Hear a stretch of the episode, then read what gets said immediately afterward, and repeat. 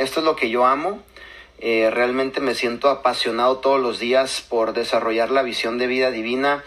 Eh, le comentaba a mi CEO Arman Puyol hace, obviamente, ayer precisamente, le decía que para mí la visión es más importante que cualquier otra cosa que esté alrededor de mi persona. O sea, la visión para mí es lo número uno. La visión es lo que me mantiene en movimiento. La visión es lo que me mantiene obviamente eh, sintiéndome con propósito.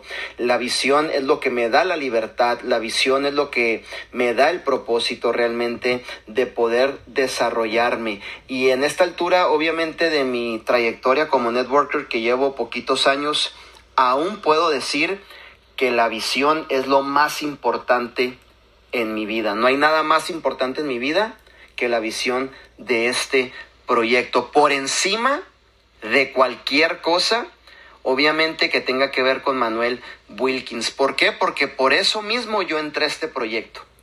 Porque yo vi la visión, porque me enamoré de la visión, porque pude ver la capacidad que tenía este proyecto de poder impactar muchísimas vidas a través de lo que Arman prácticamente nos estaba entregando en nuestras manos. Siempre he dicho, y apúntalo por ahí, que la libertad que tú puedas adquirir a través de este proyecto, la libertad es igual a responsabilidad, ¿cierto?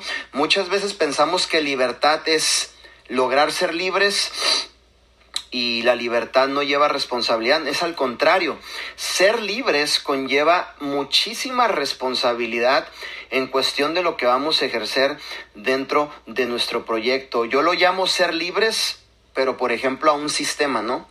Porque en realidad estamos ocupados, en realidad estamos corriendo, en realidad estamos eh, prácticamente reclutando nuevas personas, poniendo el producto en manos de clientes finales, creando historias de éxito que es la, eh, una de las cosas fundamentales dentro de lo que es nuestro proyecto, crear las historias de éxito.